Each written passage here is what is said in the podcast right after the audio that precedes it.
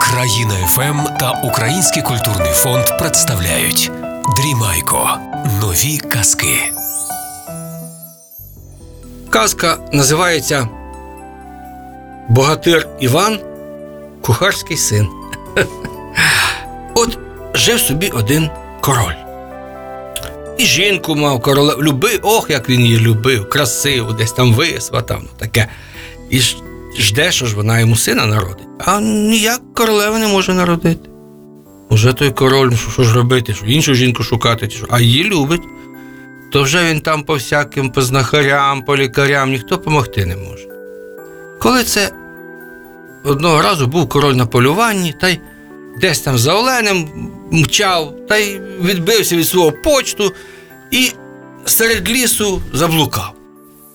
Та вже якось вибирається, коли дивиться, вогник горить. І на той вогник, а там хатинка в лісі, та така покосилася халупка, світиться. Він постукав, а там в тій хатинці баба стара, та така там видно, що якась відунка чи знахарка.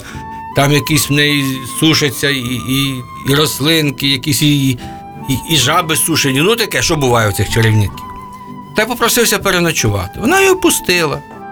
Та сяк так нагодувала, щоб було в нього з собою вино було, розговорилися, та він і пожалівся, каже, така біда, шукаю. Е, хочу сина, а жінка народити не може. А баба і каже: От добрий час ти до мене трапив, я тобі пораджу. Він же, значить, і золото тут же за це все, що треба. Ну, що королі в кишені мають, знаєте. Це ви в кишені там може, бублика маєте і хусточку, да? у короля золото обов'язково має бути. Ну, Я ж не знаю, до короля не заглядав в кишеню, але так розказують. Та й баба каже йому: оце візьми так, сам сплети із золотої нитки сітку. І натрій цю раненько, йди до моря і закидай цю сітку в море.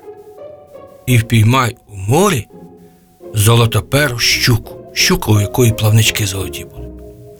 І цю щуку негайно хай тут же в цей день засмажать, і твоя жінка з'їсть.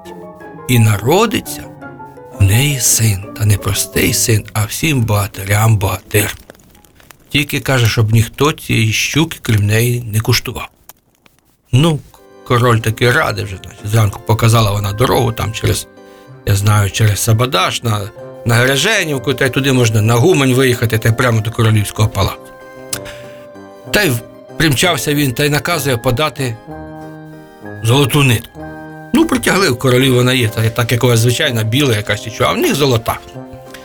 І попросив король його навчити, навчив його майстера плести сітку. Він тут же взявся. Такі, в мене дідусь, до речі, сітки плів. Я бачив, в нього дві такі дощечки спеціальні з вилізами, з виїмками. І він так раз, раз, раз, так швидко в нього вийшло. Так само і король цей.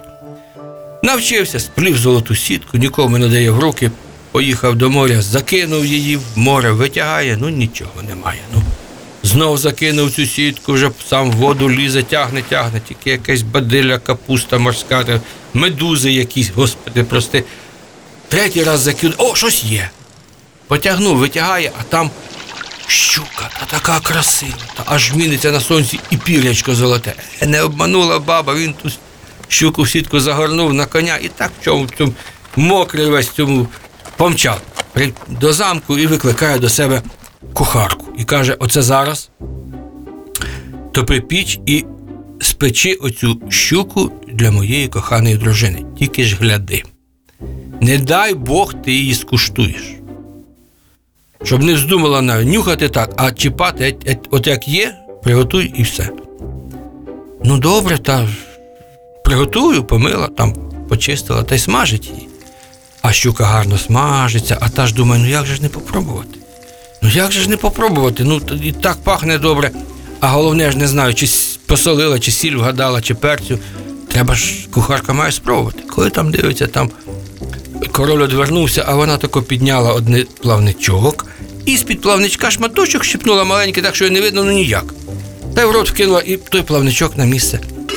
З'їла добра щука, годиться. Ну, взяла цю щуку, поклала на таріл, прикрасила її гарно, та й гукає служанку, щоб та несла королеві. А король же каже: диви, неси, та не дай Бог ти чи, чи, чи торкнешся, чи покуштуєш. Та несе, а так же щука пах. Ну так же па. О, слинка в неї котиться, та там десь якийсь поворот між тими кімнатами. Вона тихенько взяла якийсь планочок, відігнула, так само ж придумала. І під планичком щипнула маленький шматочок з'їла. На місце пристала, те приносить королев. Ну, король же каже, моя королева, їжте цю щуку. Та з'їла всю щуку, нікому ні шматочка не дали. І одночасно троє жінок завагітніли: кухарка, служанка і королева. І народили кожна по синові. Але кухарка перша скуштувала, то в неї найсильніший, найспритніший хлопець назвали його Іваном. І всі ці діти троє разом граються в цьому палаці, та й дружать з маличку, та й не дуже вони зважають, королівський син, чи служанський, чи, чи кухарський. Так, але Іван Кухарський, то він таки заводіяка, він у них за старшого був, хоч той королівський, але кухарський син завжди заправляв. Та й виросли ці хлопці, та разом уже бешкетують там по вечорницях ходять та по дівчатах, сюди, туди. Та й король каже: знаєте, що діти мої? Ну, він до них теж ставився, як, як до дітей своїх. Каже, це ви в цьому царстві, в мене в королівстві вже ви таке тут бешкету наробили. Знаєте, що оце збирайтеся разом. Я вам коней дам, і, і одяг, і зброю хорошу, та поїдьте по світу, подивіться, трошки мудрості наберіться, може собі яку дівчину кожен підбере чи як, а потім уже повертайтеся. Ну, треба, щоб як порядний батько, хочу, щоб син якусь освіту мав, а що тут себе вдома, що він там навчиться. Та й взяли хлопці собі зброю гарну, та мечі, щити та коней, панцирі гарні, та й збираються, їдуть дорогу.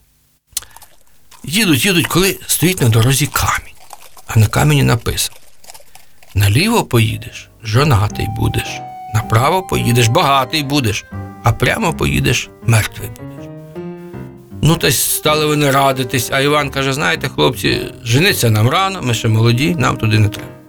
Багатий, ну то ніби, ніби не бідуємо, є що їсти пити, а от справжній богатир та витязь смерті не боїться, поїдемо прямо.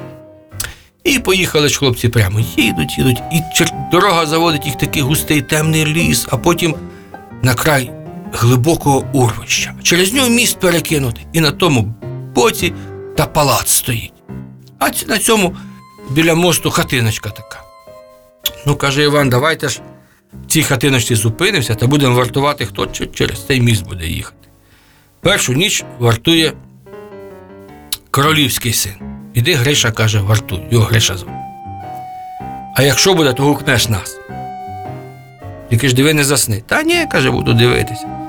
Сів той королівський син під мостом, чекай, коли це стукотить, гремотить земля, заїжджає на міст.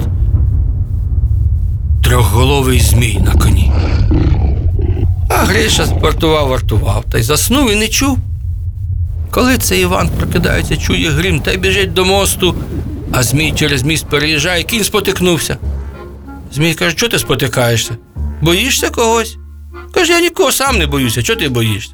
Хіба тільки, каже Змій, тут Іван кухарський син буде, оце я його трошки боюся. А той ззаду гукає, ей, Змій, ану обернися. Той, а, та ти тут. Вихопив Змій меча, кинувся на Івана, а той свого, давай рубатися, сіклись, сіклись. А Іван ті голови змію іщесав. Коня в степ нагнав, а голови під міст затягнув. А Гриша спить там. Подивився на нього, Іван вернувся до хати. Прокинувся Гриша зранку, йде. Іван каже: ну що було щось? Та ні, каже, нічого. Ти каже, не спав? Ні, я всю ніч вартував, все було добре. Ну, дивися мені. На завтра ти, Коля, йди, а е, е, служанський син Микола, Коля був. Пішов той Коля вартувати. Гляди, каже Іван, не засни. Добре, добре. Сидів, сидів та й теж заснув. Коли це стукотить, гримотить земля, їде шестиголовий змій. Іван прокинувся, до мосту біжить, а змій уже міст переїжджає. Тут кінь спотикнувся, змій каже, ти чого коню спотикаєшся? Злякався когось. Дивись на мене, я сам нікого не боюся. Хіба Іван кухарський син, може, це його боюся. А Іван гукає, ей, змію, ану оглянись. Той глянувся, а, то це ти тут. Вихопив меча, кинувся на Івана. Рубалися, сіклися так, аж піт і кров летить з-під них. І щесав Іван йому шість голів. Коня в степ нагнав, змія воду вкинув, а голову під міст закотив. А, а Коля спить, не прокидається. На ранок Микола проснувся, іде до, до хатки. Іван каже: ну як, що було вночі? Каже, нічого не було. Тихо було. Ну, каже Іван, хлопці пішли, я вам покажу. Гриша, Коля, ходіть, кажу, як ви вартуєте. та викочує з буряну зміїві голови. Я ж роти порозкривала. Так каже Іван, що вночі їздить. Аби не я, то ці змії віддалі тут е, по світі ходили та людей нищили. Цю ніч, каже, вже я буду вартувати. А ви ж глядіть в тій хаті сидіть, не спіть. Як тяжко мені стане, то йдіть мені на допомогу. А я налью скляночку водички, поставлю на стіл. На стіну повішую свою нагайку. І дивіться, як в скляночці вода буде, то все добре. А як кров, то біда. Ідіть мені на допомогу. Як нагайка стане бити по стіні, випускають мого коня. Теж хай біжить а кінь богатирський, він завжди богатирю допомагає. Добре, кажуть хлопці, не будемо спати. Сидить Іван уже під мостом, коли це стукотить, гремотить, земля їде змій з 12 голова. Вже майже переїхав, кінь спотикнувся, а змій каже, ти чого спотикаєшся? Боїшся когось? Дивись на мене, я нікого не боюся. І пак каже Іван, кухарський син, та й його я не боюся. Тут Іван вилазить, ану, змій, стій. Ха-ха-ха, каже Змій, от ти мені й попався. Як вхопив меча, кинувся на Івана, давай з ним рубатися. Іван йому голову зрубає, а в нього друга виростає, вже й сили немає. Кричить Іван, хлопці, допомагайте мені. А вони сплять, поснули за тим столом. А склянки вже не вода, а кров цебенить, а нагайка об стіну б'ється, аж грім гримить, а хлопці сплять не чують. Рубався, рубався Іван. Тоді бачить, що нема діла, зняв свою рукавицю, латнув та й кинув той будиночок. Та так вцілив, що аж той аж стріха впала і стайня розвалилася. Кінь тут же богатирський вискочив, біжить на допомогу. Хлопці прокинулися, теж біжать. Давай разом того змія Іван рубає, Коля штрикає, Гриша січе, коні копитами б'ють, потовкли, порубали того змія на шматки. Зібралися всі разом, тоді вже отак разом треба ворожу силу бити, і завжди перемога буде за Україною. Коли всі разом, коли не кожен буде під мостом окремо спати, а зберуться всі до ладу, будь-який, навіть самий сильний ворог не встоїть, бо будемо ми їх товкти, рубати, сікти копитами, то- толочити, рознесемо. Будь-яка вража сила з України потікає, коли такі богатирі у нас, українці, є. От вам казочка, мені бублички в'язочка. З цим же лишайтеся здорові, до побачення.